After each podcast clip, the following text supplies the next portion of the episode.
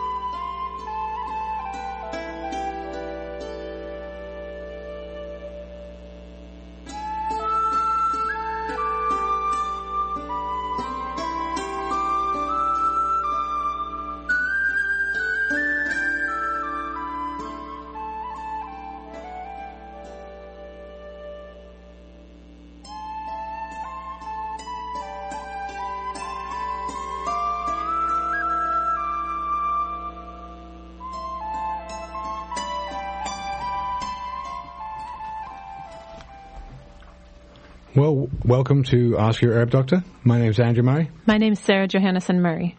Uh, for those of you perhaps who have never listened to the shows before, which run every third Friday of the month from 7 p.m. till 8 p.m., we're both licensed medical herbalists who trained in England and graduated there with a master's degree in herbal medicine. Okay, so I'm going to start the intro a little bit differently this month. Uh, thank you so much for joining us. Uh, as always, we'll run the lines, the uh, call-in lines live from 7.30 till 8 o'clock. Uh, be very uh, in, keen to have people asking questions about the relevant subjects that we're going to bring out this evening, but uh, if you do have any other questions, uh, feel free. So, let me see here. Let's just get straight into our introducing Dr. Peat, and uh, we'll go from there. I'd uh, ex- explain what we're going to be talking about uh, after we've introduced Dr. Peat this evening. So, Dr. Peat, you with us? Yes. Okay, thanks so much for joining us. Uh, as always, uh, very happy, very pleased, very, uh, you know, very honoured to have you on the show, giving your time freely, the way you have done countless times, uh, not just for us, but for other radio shows on, I know across America. Uh, for those people who perhaps have never heard of you before, I think they're gradually decreasing in numbers as uh, the internet gets more and more coverage, and people spread the uh, the truth uh, let's not let's not say the new, but the truth uh, about what it is you've uh, been exposing for the last 40 years in terms of uh, mainstream medicine and the uh, ideology and dogma that's pervaded most of mainstream media and ideology. Um, would you just let people know where your educational academic background is from and uh, the kind of subjects that you've been specializing in before we open up tonight's topics?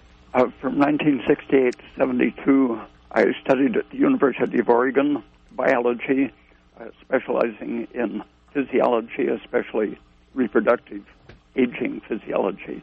Uh, before that, it was uh, linguistics and literature mostly. And uh, since then, I've been uh, studying the, the, implications of, of the research I did for my uh, PhD. Okay. I know that uh, your kind of specialty, you say, is thyroid and hormones, uh, reproductive hormones. Mm-hmm. Yeah. Okay, so I know we've um, covered some of the uh, contents of what we're going to bring out tonight. For tonight's uh, topics, uh, I wanted to carry on uh, with the kind of loosely termed uh, nitrosamines uh, formed. Uh, I know we've talked about it uh, in food, uh, but also as a component of water. So I wanted to get into water quality. Uh, I've got a few articles to cover and a couple of fairly recent mandates by the EPA and how that ties into the policies that are being formed in America in allegiance with the United Nations and how the United Nations mandates in America are becoming more influential uh, and how that relates constitutionally to how things are actually enacted here in America, having a constitution like we do.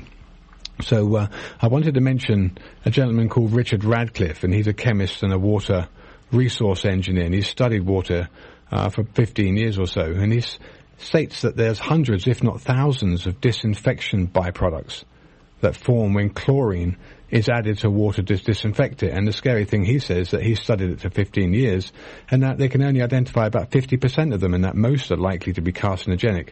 Uh, he said that they simply don't know all the byproducts they're creating by disinfecting water with chlorine. Now for for us, it's a side note, but for us, obviously, uh, we manufacture medicinal herbs.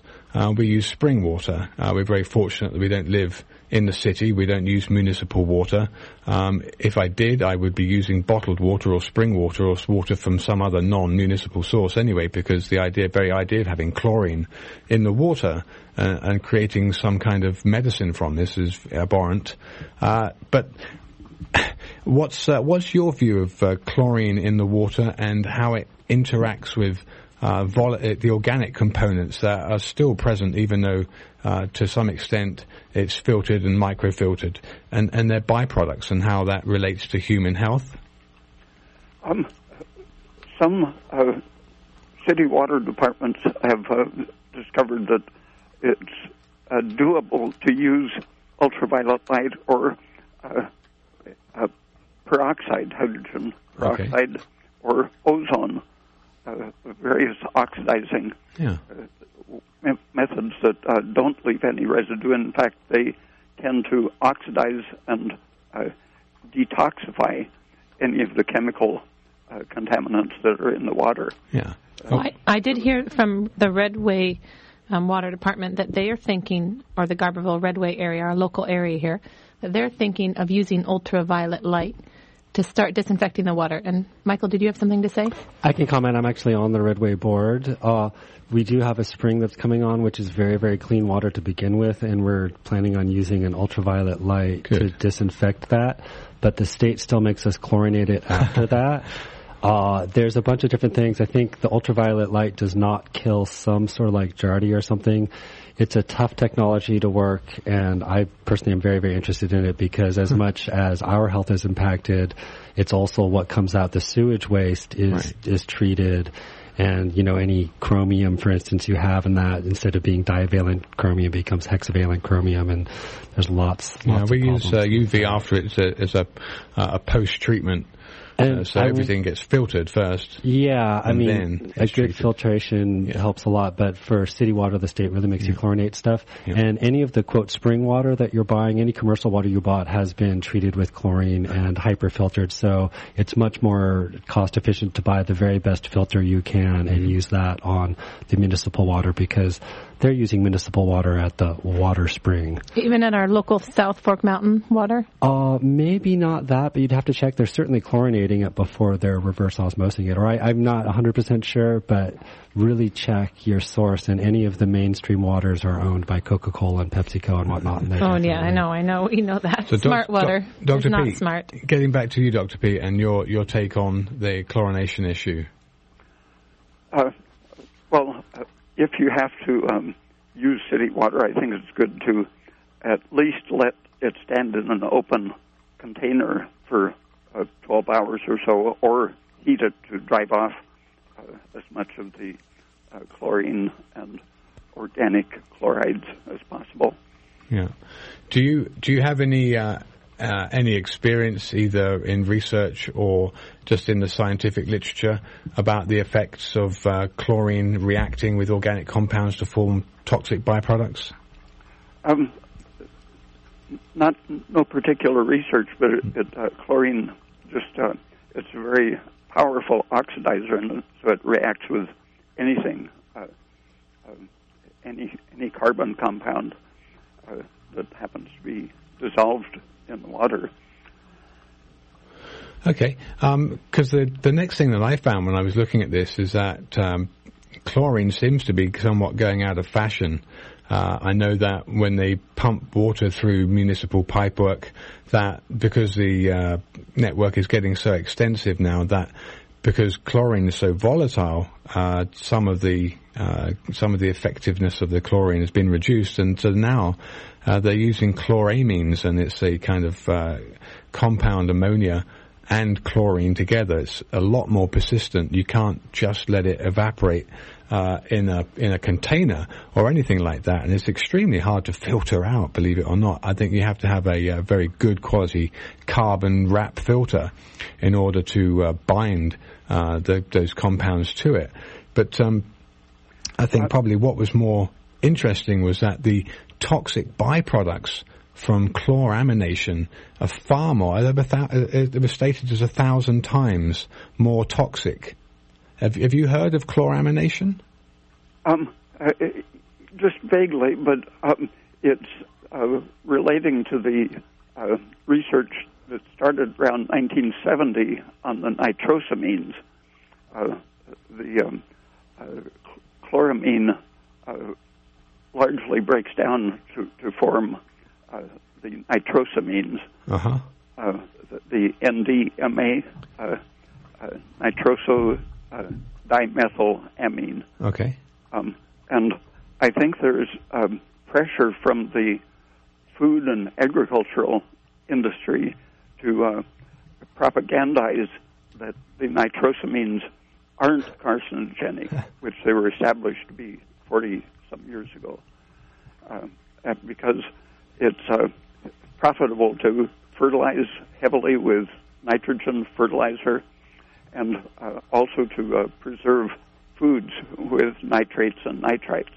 And uh, so there's uh, a lot of propagandistic science publication going on saying that rather than being toxic, the nitrites and nitrates and even the nitrosamines, they're, they're not only uh, supposed to be non carcinogenic, but they're now saying that they're even beneficial to the health, uh, reducing heart disease and oh, reducing cancer and helping to build muscle and so on. Because these are the very things they've been saying are carcinogenic about uh, nitrates in, in in meat that's kept. Uh, you're treated with nitrates and. Um, yeah, that that was a big thing around 1970 when they saw that uh, babies that were fed uh, uh, pureed spinach, for example, uh-huh. Uh, sometimes turned blue because of the interference of the, the nitrogen. Hemoglobin. Yeah, with making the hemoglobin oh unable to uh, carry oxygen. Right, because it and, binds to hemoglobin, doesn't it? Um, yeah, and uh, the, the, nitrates do that uh, even when we make them internally from proteins mm-hmm. under stress. Right. But because of the uh, the food industry uh, uh, concern about selling their products, there there has been this reaction saying that it was only a few uh, uh, farms that had nitrate contaminated water that really uh, were causing the uh, the baby problems. Right, and this would have been from uh, kind of chemical uh, runoff, uh, fertilizer or manure runoff. Yeah. Yeah. And and they tried to reduce it to uh, nothing but the blue baby uh, phenomenon, and to uh, distract attention from the uh, really um, a universally recognized uh, tumor promoting uh, potential of all of the nitrates and nitrites and nitrosamines. Yeah. I, have uh, also understand that this uh, compound, uh, chloramine, is extremely toxic uh, to kidney dialysis patients. Uh, they can't use water for dialy- dialyzing if it's been treated with chloramine, and it's extremely toxic to fish. Yeah. Did you hear that, Dr. P? I didn't uh, hear. Um, yeah. Sorry. Um, okay. All right. Now, Sarah, did oh, Michael, our engineer, has something to tell us about the chloramines. Oh, well, just that they are super, super toxic, and the, the triclosan hand sanitizers, they're all that same chemistry. And actually, I I first inquired at my water district long before I was on the board about whether we used chlorine or chloramine because I grew up in the Bay Area where they use chloramine. And apparently our chemical, we asked, they, the office asked, and our chemical supplier said, I wouldn't even sell that poison. So that's someone who sells chlorine for a living. He claims he wouldn't even sell that, quote, poison of the chloramine. So the Redway Garberville water is treated with chlorine? Oh, the Redway water. Garberville, I believe, is too, but we're separate. Oh, okay. Sorry. Yeah, almost everyone is using chlorine these days, uh, but obviously some people are still using chloramine. Yeah. Thank you, Michael. Okay, you're listening to Ask Herb Doctor on KMUD Garberville 91.1 FM. Uh, from 7.30 till the end of the show at 8 o'clock, you're invited to call in with any questions, either related or unrelated to this month's subject of uh, water quality. Uh, we're going to be getting into global warming and uh, a couple of other controversial subjects. Let's, uh, let's just leave it at that until we get to the point here. Um, okay, so Dr. Peat, uh, getting on to um, getting onto the potential uh, potential toxins, if you like, from the byproducts of breakdown uh, reacting with chlorine and chloramines.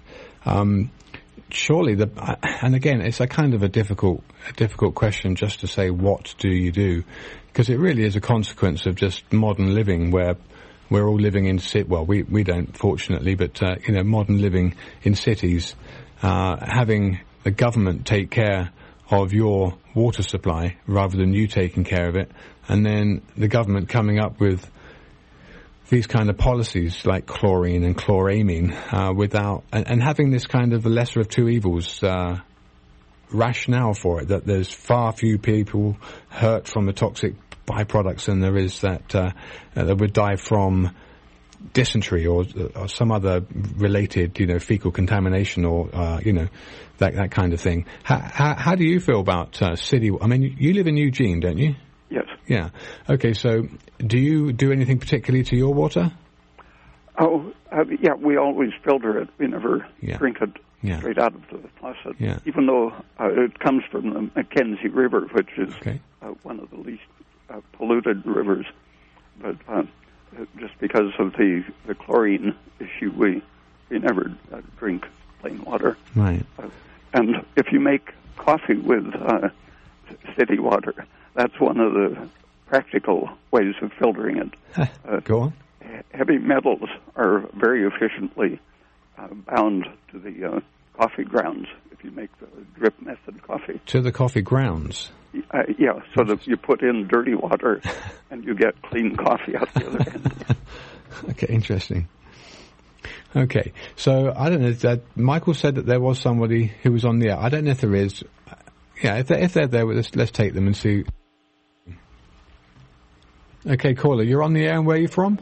Hey, I'm from uh, um, Whale Gulch. Okay, go ahead. What's your question? I want to ask the doctor what his opinion is of medical marijuana and the possibility of its use to everybody. Okay, Dr. P. Uh, for its use for what? Uh, he said everybody. Oh, oh, oh. uh, the community, was... to the world. Yeah. To you know, medical marijuana is a wonderful thing. It can ease a lot of difficult situations.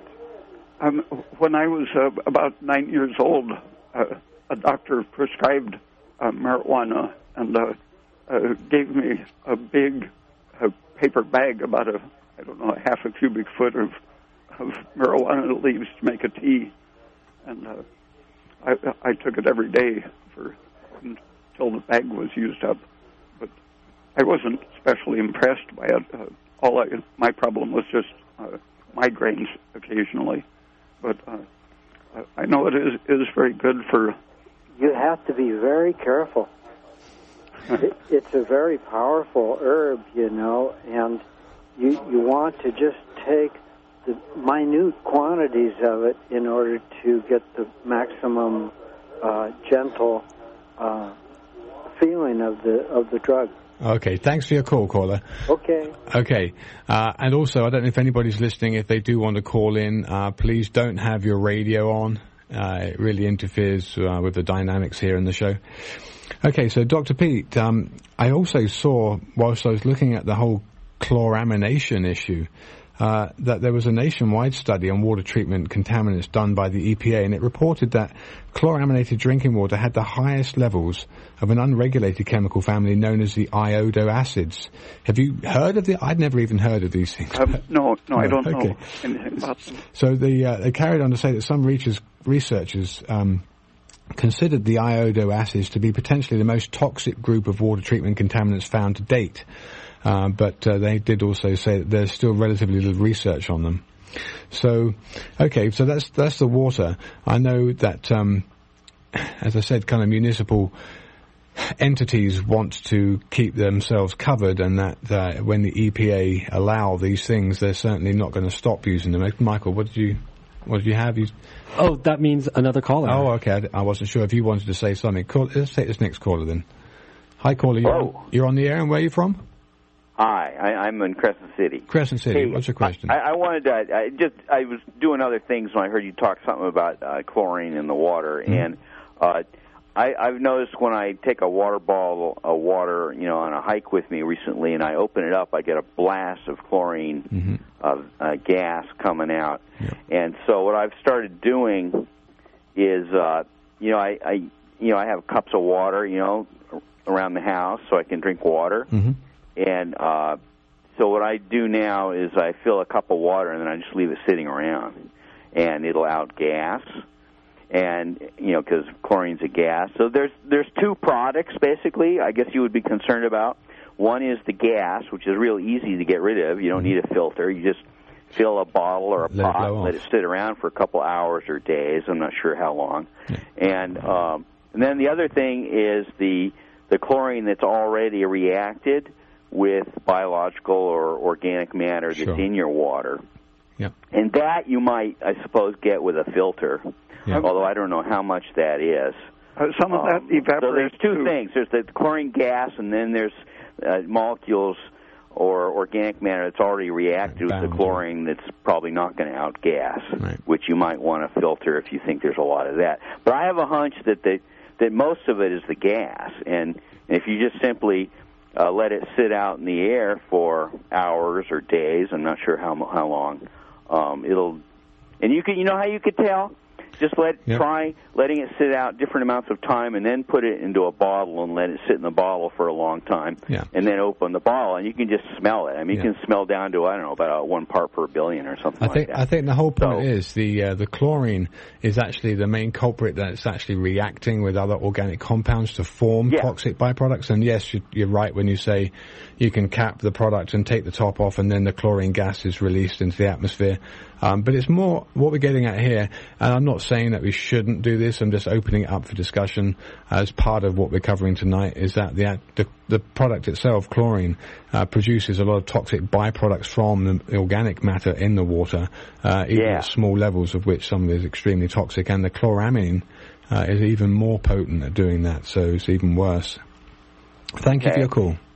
Yeah. So anyway, so that's an experiment somebody could do about um, uh, letting the water sit out different periods of time, then putting it into a bottle and letting it sit around for at least a, a day or two, and then open the bottle and see if you can smell the chlorine and see how long it needs to sit around before the the amount that you can detect with your nose.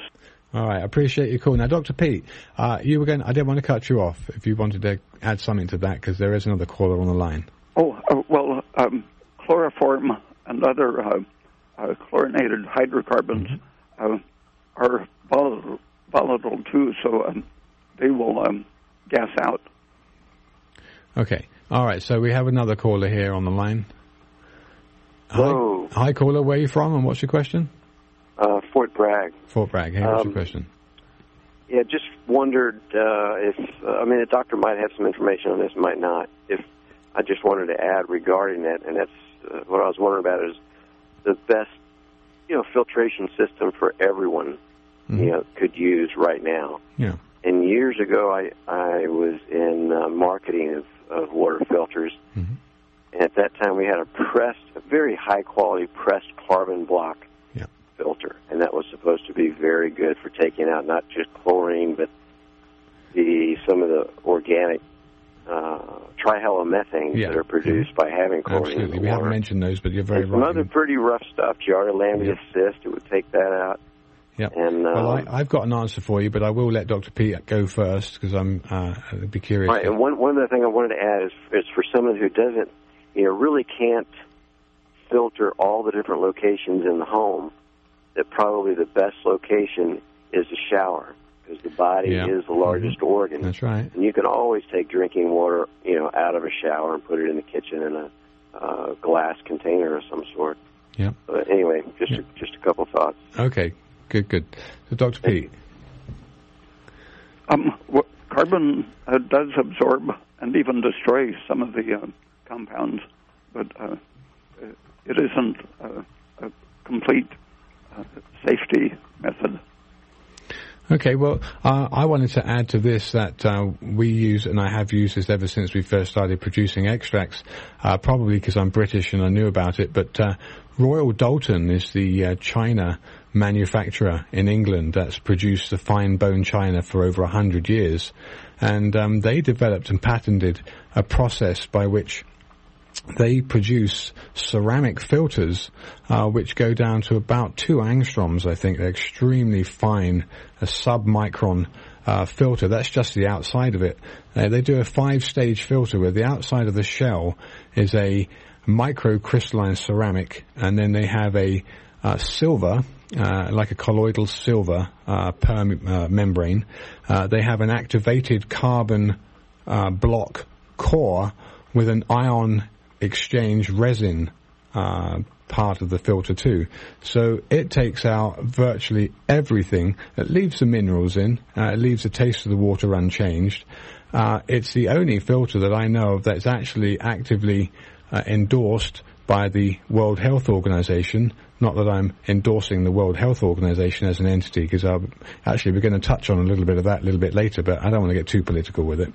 Uh, so the World Health Organization actually uh, endorsed this filter uh, for use, especially in third world countries where you can literally take pond water, uh, pump it through this uh, filter, which does take at least 30 psi uh, to get a reasonable flow from it. Uh, it's not something you're probably going to do with a whole house, but for a drinking water faucet, it's a very good way of producing excellent quality water that's completely free of giardia, all sorts of cysts. It takes out viruses. It binds ionically to any of those known uh, positively charged or even negatively charged uh, cations and anions in the water. Uh, it'll take out all of the metal contaminations, things like uh, you know manganese, magne- oh, not all of that, but uh, it will take out some of those more toxic ones, so mercury uh, and uh, other parts of even I think it takes out silver and that kind of thing too. They, pardon me, they do have a whole house system too. So they do, but I don't think you're going to get enough flow to get your shower turned Another gentleman mentioned showers, and I know there's quite a few different places that have shower uh, heads that are filters.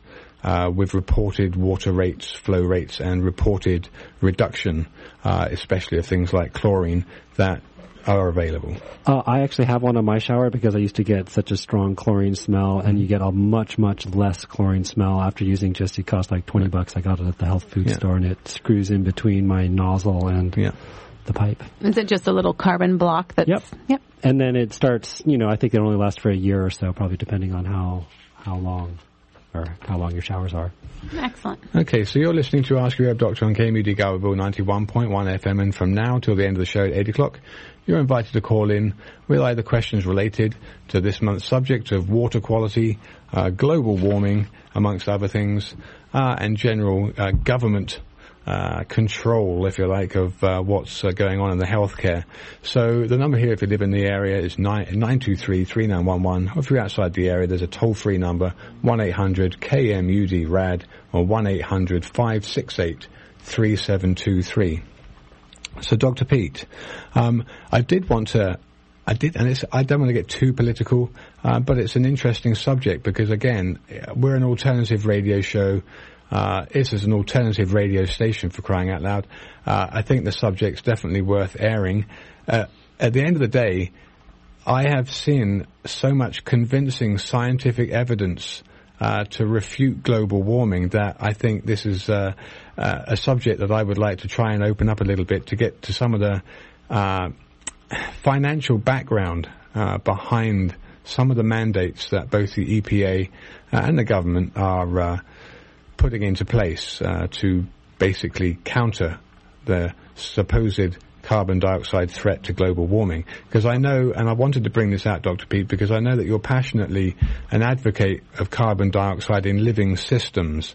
And um, the people that I would point the radio listeners to, uh, to go on the web and listen to this very, very well educated and eloquent scientifically backed up by so many scientists around the world, people that have worked with NOAA in America, the North American, uh, North Atlantic North, no, NOAA is the NOAA.gov. It's a North uh, no, National Oceanic and Atmospheric Administration. Sorry. Okay.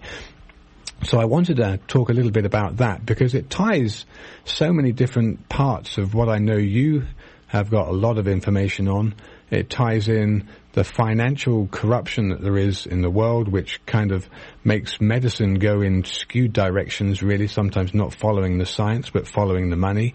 And uh, I think it's a very interesting uh, subject that needs to be opened up so that we can really hear the full debate about this. I think a lot of people, unfortunately, go along with it because it maybe just sounds that we are such a evil species producing such a lot of evil carbon dioxide that we need to be controlled when I know that this particular person, uh, Lord Christopher Monckton, who's a, uh, uh, an English an English lord, uh, he's actually taken this upon himself as a fairly uh, lifetime commitment to exposing the uh, lies about global warming. And uh, if people want to go to YouTube, uh, his name is Christopher Monckton, M-O-N-C-T-O-N. And if you typed into a YouTube search, Christopher Monckton climate change, uh, you'll see quite a number of uh, interviews with Christopher Monckton. Now, he presented himself uh, at the Paris climate talks. Uh, he's been to the ICCP and he's came and he delivered a speech to Congress in uh, 2013 uh, purely because Al Gore's program documentary that he got a Nobel Prize for actually turned out to be so false and there were about 40 different statements in there that were proved to be false that the English government had to take it out of the curriculum in the schools. So anyway, it's interesting that um, there's always more than one side to any argument, and uh, whilst I won't just promote any one side, the truth is always out there, and I think science is always able to back it up. So that's why uh, I really appreciate what you bring to the table, Dr. Peat, because you're a scientist, and um, you know, people can say what they want, but if they don't have the evidence to back it up, it's not really worth too much. So, the whole uh, global warming thing. Um, your opinion on CO2? I mean, do you think we could do with less CO2 in the earth than we have now? Do you, and do you have much of a uh, a voice about the previous levels of CO2 and what it meant for plants and humans? Um, yeah, there was the Carboniferous age uh, when there was just tremendous luxuriant growth of vegetation uh, because of high atmospheric carbon dioxide. Uh, one of the things that got me interested in the issue, uh, I think it was 1969 that I saw the study um, correlating the uh, ratio of babies' head size and chest uh, circumference mm-hmm. to the amount of carbon dioxide in the atmosphere. And uh, uh, this was showing evidence that uh, brains were getting bigger as carbon dioxide increased. And uh, uh, there are several reasons why that would happen. The uh, carbon dioxide in the atmosphere helps the body to retain its proper amount of CO2, and that inhibits wasteful lactic acid metabolism and uh, uh, stabilizes the nerves so that they can rest more efficiently and and so on. Um, uh, but the, um, the, the, I think the general uh, trend uh, of, of, the um, warming currently, the last hundred years or so, is being driven by the sun's uh, normal cycle, or as far as it can be determined. Um, there are not only the 11 year cycles, but uh, probably uh, much larger cycles.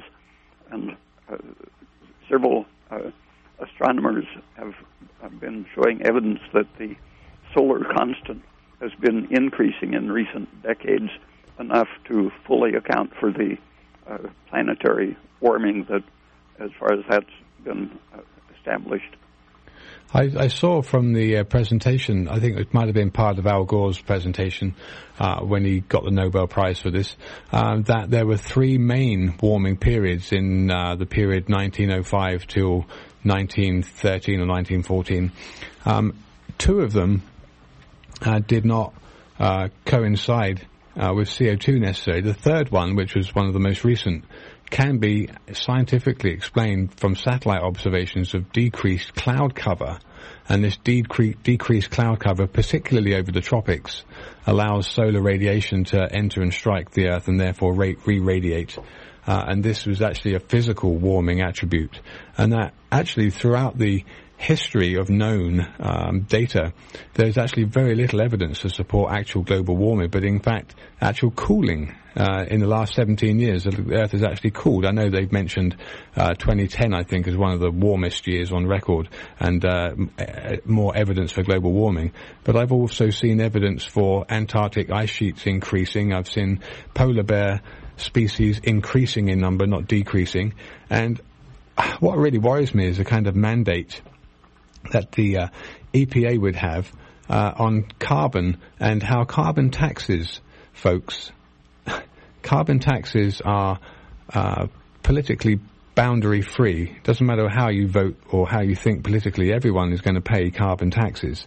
And um, I would put out to you that this global warming uh, would definitely conspire to increase worldwide revenue from global carbon taxation and it further worsen the plight of third world countries. Now, it's the third world countries that need energy production, whether it's from coal-fired stations or other carbon sources.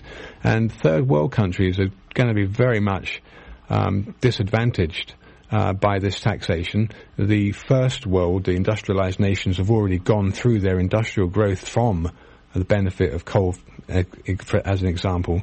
Uh, and I think this mandate is yet another mandate to keep the poor poor and to maintain the elitist uh, position that I think people that are in big government and big corporations actually have and exercise. So I'd encourage everyone to look at YouTube and to look and uh, look at Lord Monckton's compelling evidence he speaks bef- before several government entities. He's not just out there on his own talking to the talking to the people in the church or the you know the street corner. So I would encourage people to take a look at the evidence that he has because there's a, a, a large number of recognized scientists and they come from places like NOAA and other government agencies even that are saying the evidence is actually not there. So I think uh, there is another caller on the line here. So let's get this next caller before we carry on with this topic. Hi, caller. You're on the air.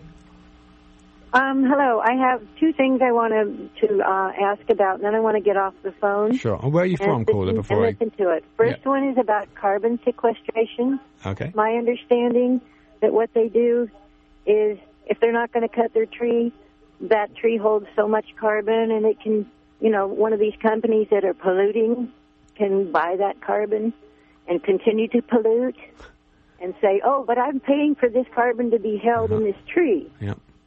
And then my other thing that I wanted to talk about was um, airline travel. You know, mm-hmm. everybody just went here or there or somewhere else. Yep. They got in an airplane yep. and they circled around and they caused all this pollution. You know, well, all the, over the, the, place. The, the, very people How many that times attended, does an airplane circle before it lands? The very people that attended the Paris Climate Conference um, talks came in private aircraft. And it's well known. There's plenty of uh, p- published evidence here to show that these big private commercial jets uh, that were bought in carrying various dignitaries and leaders, etc., had uh, landed on a private airfield in France uh, and that the whole thing there was an extremely extravagant and costly affair.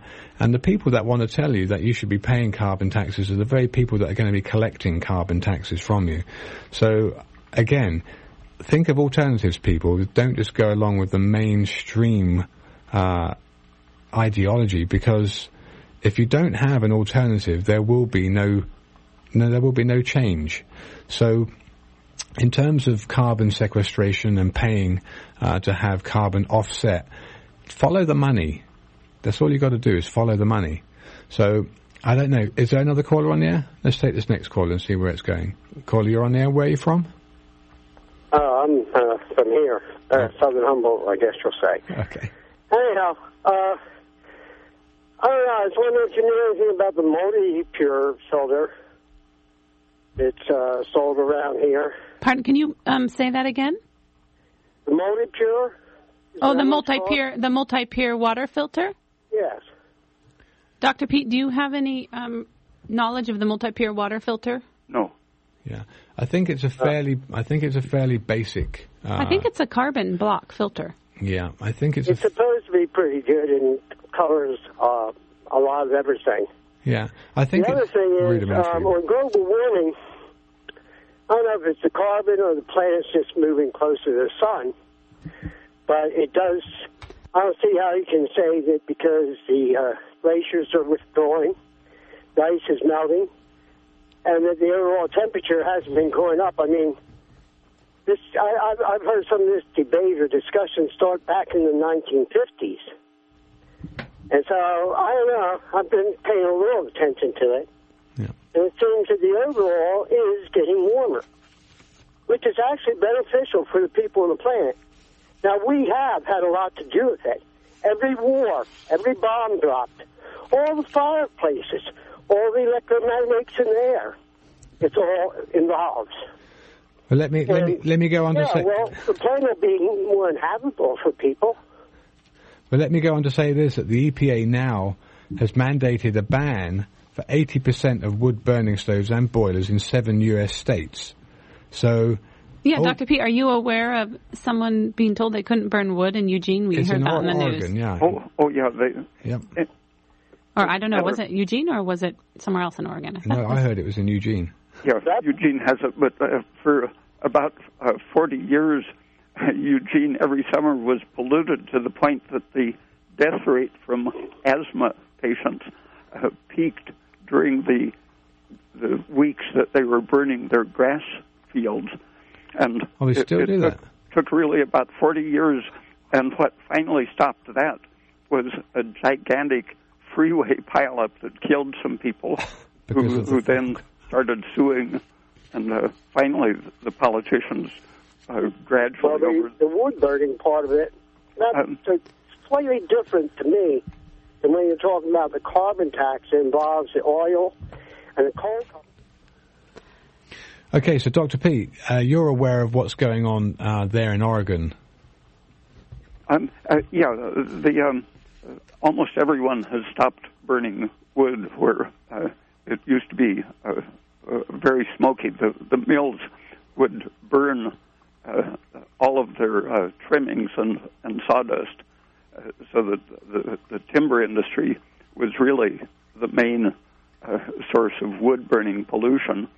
Uh, but since they cut forests down, uh, there just isn't uh, that much wood available for heating. Uh, so I don't think that's a, as much of an issue as the, the absence of the forests, because the, the forests are a major climate stabilizing factor by absorbing and releasing water and uh, reflecting the infrared and so on. Uh, I thought it was quite strange that the uh, two most uh, controversial or the two most uh, demonized compounds uh, that the EPA wanted to regulate heavily uh, were CO2 and water vapor. Uh, and uh, both of those are exhaled by everybody. it's, uh, I don't know, I won't, I won't say it's a conspiracy, but I'll say it sounds like a conspiracy. Um, I think there's a caller kind of calling in here. Let's just see where this next one's going. Well, Dr. Peat, while we're waiting, I remember you telling me about a rainforest. I don't know if it was in the south of Mexico or somewhere else in South America, but you said that it had been cut down and then the weather changed and Oh, then it became oh. a desert. Uh, yeah, just in the last uh, few decades, uh, I, I saw some of that happening. Uh, I used to travel on the train, and uh, first I would go through uh, a countryside that had just been a few years before uh, deforested, and it was uh, rolling green uh, uh, hills. Uh, two or three years later, I would go through there, and it was uh, there were canyons cut through the soil, uh, erosion, uh, uh, 30 or 40 feet deep just in a few years. And uh, after the um, much of southern Mexico, Oaxaca, was deforested, uh, the climate changed so much that uh, they were no longer able to grow uh, uh, corn at every season. Uh, they, they could only get one corn crop per year rather than two or three. And so the trees were actually bringing in the moisture and stabilizing the temperature. Um, the um, in the summer, uh, the area is, is, cooled by the evaporation. Uh, if you uh, don't have the forest, the, the, temperature of the land increases very sharply in the summer, uh, causing updrafts that, uh, create uh, intense rainfall, thunderstorms, rather than a, a cool, steady, even temperature all year round from the slow evaporation from the trees. Yeah, good point. Okay, I just wanted to mention also that it's, uh, and we talked a little bit about the United Nations. America is part of the founding, uh, founding group of uh, uh c- countries that form the United Nations.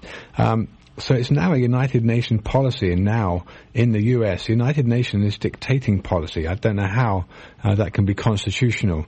And now the cap and trade tax proposal, which has seen President Obama uh, his EPA policy shut 40% of coal-fired power stations, directly increasing energy costs to Americans. An example of skewed data sets providing the, un- the necessary means to implement this taxation, which will be unavoidable and uh, have no effect on the target objective, uh, but which has the political advantage of decreasing funding from the majority now Republican donors, which are largely energy corporations, and these support coal. So, is there a political agenda? I just want to put that out there.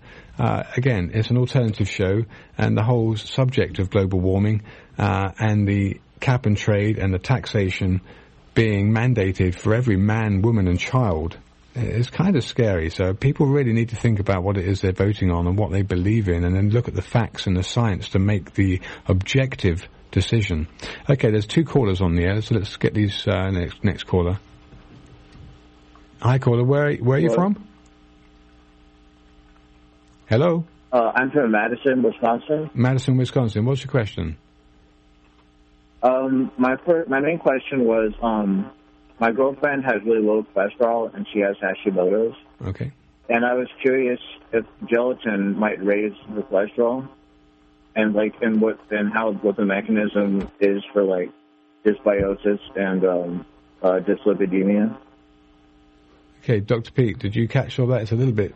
Uh, I didn't get all of it, but yeah. um, uh, Hashimoto's usually just means low thyroid function, which is um, more common in women because estrogen inhibits the thyroid, and uh, low thyroid then lets estrogen rise and uh, was the rest of the question about the uh, blood count, red cells? Well, he he said that his girlfriend had low cholesterol and Hashimoto's. And Hashimoto's. Um, yeah, it's um, it's it's one thirty eight. Right. One thirty eight. Yeah, and it's it's with a fasting. Well, it's best to do a, an, actually a, non fasting yeah. cholesterol, but for a non fasting cholesterol, a good place for it to be at is around one seventy five. Uh, sometimes, yeah. Sometimes intestinal irritation can affect the liver so much that it doesn't make enough cholesterol. Oh yeah, that was his next question. As he said, and how does that how is that influenced by dysbiosis? Um, the endotoxin uh, poisons the liver and uh, uh, lets estrogen and other uh, toxic metabolites increase, uh, but um, the, the the liver needs available uh, glucose to to produce adequate uh, cholesterol, and uh, eating uh, fruits, especially orange juice, will often bring a person's cholesterol up to normal. And if if she replaces her starchy carbohydrates with the orange juice, and um, has about a cup of raw carrot, grated raw carrot at night before she goes to bed, that should help with the dysbiosis by eliminating the starches okay. and doing the carrot salad. Yes, I think that's the right approach. Okay, there's two more callers. Yeah. Let's, let's, thank you for your call, caller. Uh, I was gonna, I was gonna ask, like, she's kind of a picky eater. She doesn't get very hungry. Would gelatin help her with that? With her appetite? Well, gelatin's with the cholesterol. like, if it would help her gut, then would it then help her cholesterol? Well, gelatin will be anti-inflammatory for the intestine, and in that way, it could help her liver be less irritated and thereby make more cholesterol. So yeah, it's probably a good thing for everybody to take. Dr. Peat, do you have a direct answer for the gentleman in relation to gelatin consumption to increase cholesterol? Exactly what Sarah Yeah, said. There you go. Okay, good. We've got two more callers on the air. Thanks for your call, caller. Let's take this next caller and uh, where are you from? Uh, that's me. I'm from uh, Briceland. Bryson. Okay, what's your question? Um, doesn't it seem that it would be better uh, in the developing nations to encourage more, as the United States should have also, uh, converted to several of the alternative powers, geothermal, solar, you know, uh, those kind of ideas, rather than just get it, give more money to some corrupted corporations. Yeah, no, I, I totally agree with you in California and the uh, latitudes that get sun exposure. Solar energy is fantastic and that should be a lot more available to people. Uh, I think uh, geothermal and water is also an option where there's plenty of uh, resource for it. But it doesn't make the power companies enough money. What I would say is, I think the whole EPA mandate uh, is definitely avoidable with uh, good, up to date. Uh, filtration, you know, the the means exist to produce these coal-fired power stations that have zero emissions, uh, and I think the objective analysis is that nuclear is unfortunately the only other option, and that's where we're going with what we've got going right now. Uh, Well, you could also just burn the trash if you have a clean burning scrubbers on it, like you're course. talking about for the coal course, plants. Then you can, might as well just even burn the trash. You and we could. can go into our landfills and mine them yeah, you could. And separate the metals and everything out. I mean, Philadelphia had a pretty good suggestion by their science officer, Dr. Levy, who uh, showed the whole process of how the separation, even of the materials, uh, the metals would go out one way, the glass would go out another level. But, you know, uh, trash Palexis system would work pretty good too if you're going to have clean scrubbers. Dr. Peat, Okay, well, thanks. yeah, you're welcome. Dr. Thank Peat? you for your call. Uh, composting is a really a, a viable source of of heat, uh, methane production, but just uh, heat right directly from the compost. Because I, I have read a couple of uh, large municipal landfills are starting to do this with uh, methane uh, as a viable uh, byproduct of composting all of the household refuse. And Straus Creamery makes electricity from the methane from their cows. there you go. All right, we have another caller on. Uh, let's take this next caller. Where you from? Uh, my name's Andy Caffrey. I'm in Garberville. In Garberville. Uh, what's your call, caller? Well, um, you know, organisms only evolve tolerances to circumstances that their species evolve through. And when I was in high school, I studied intertidal marine biology, and we would measure the temperature, salinity, and pH in tide pools every hour, and then go out in the ocean and measure the same thing. And what we found is that there's very little change in the course of a day and as the tide withdraws out in the open ocean. But there's much more of a change in those things in the tide pools. So the creatures that evolve in the tide pools mm-hmm. are eurythermal and euryhaline, which means wide tolerance. And the creatures that evolve in the ocean are stenohaline or stenothermal. So we now know that for the last 2.1 million years, the range of CO2 has been between 170 and 290 parts per million, and we're at 400. Mm-hmm. So I hear you making a generalized case about CO2 in plants, but you have to l- literally look at every species and every ecosystem, and you have to answer the question how can all these ecosystems that evolved in that range tolerate 400 parts per million? And also, you have to look at what's happening with West Antarctica, where its collapse is now unstoppable, and that's probably because it, it has gotten up to 400 parts per million, and now we're going to face 20 feet of sea level increase this century, and that's unstoppable. Okay, How can it's- anybody it's- say it's not- global warming is good? It's not going to happen. Uh, what you need to do is you need to look at the alternative, validated science from Lord Monckton. You go ahead and do that, and I think you'll find some more objective answers that, unfortunately, I can't give you because I'm not a scientist on that subject. But I can point you to that person who totally is. Okay, we have another caller on the air. What's your What's your uh, question and where are you from? Um, I am from Calgary, Alberta, and I'm wondering why people following the McDougall program, um, who eat tons of starch and vegetables, are able to reverse heart disease, lose weight, that kind of thing. Okay, so how how do you how do you know this? What's the the uh, the evidence for it? Oh, um, well, I I guess it was on the doctor's uh, website. His name's Dr. John McDougall. And he's in California, right? I'm not sure where he is actually. I think I've had a client who who had seen Dr. Peat, McDougall. what, what's your what's your objective analysis of a starchy carbohydrate rich diet curing car- heart disease? Um, I've talked to some of his uh, patients, and I'm sure they aren't getting enough protein. Okay, that would be a very subjective uh, analysis. Okay, so if we don't have too much more to add to that, uh, I'm afraid Okay. we'll yeah, I'm afraid we'll probably have to stop uh, right there. That's okay. Thank you so much. Okay, well, thank, you for, your call. listening and thank you for your call. Okay, yeah, so uh, what have got here? Okay. Okay, so uh, I think we probably should uh, leave that for tonight at uh, 5 to 8, and I want to make sure that people get um, the directions necessary to find your website, Dr. Peat. Uh, so thanks so much for joining us. Okay, thank you. Thank you, Dr. Peat. Okay, so for those people who have uh, listened to tonight's show, I know that sometimes the uh, subjects are controversial. I'm glad they're controversial. It gets people think. Uh, and those people that really care about any of it can always find uh, an objective analysis uh, from scientific research. So I'd always encourage people to look at the science.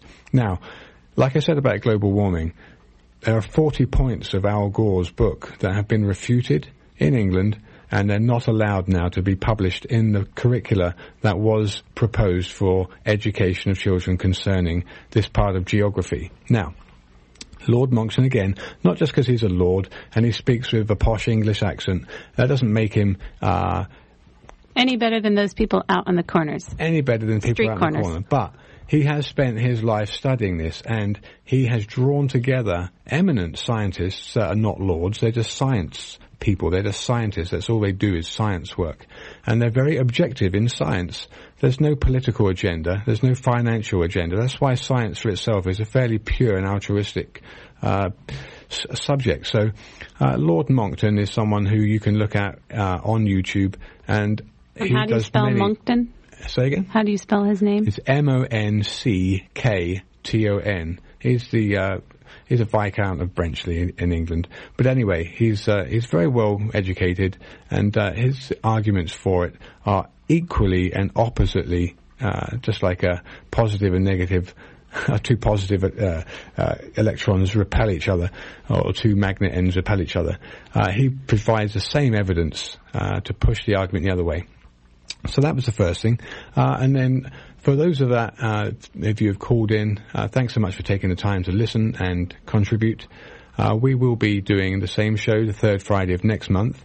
I just want to let people know that uh, the website that we've had, which has been woefully outdated, uh, I did it in 2001 uh, with Adobe PageMill on an old computer, and it hasn't changed up until tomorrow. So tomorrow, uh, the new website, uh, westernbotanicalmedicine.com, has all of these interviews on it. There's 57 radio interviews that have been edited and will be available free to download uh, for anybody who wants to take the time to look at it. Uh, I would encourage you to go and do that, not because I need hits on the website, because we come up first time anyway when you type in Western Botanical Medicine, not looking for that. Just want to make sure that people know all these interviews with Dr. Peat have been recorded and are freely available. Uh, so thanks so much for joining us, and uh, we'll be here same time next month, third And- Friday of the month. And for those of you who want to look at Dr. Re- uh, Dr. Ray Peat's website, it's www.raypeat.com, and that's R A Y P E A T. and he has a whole range of fully referenced uh, scientific journals that are not selling anything. And time and time again, what he's said has been borne out slowly but surely in the mainstream as the culture recognizes this change that's inevitable. So uh, thanks so much for listening. Until next month, good night. Good night.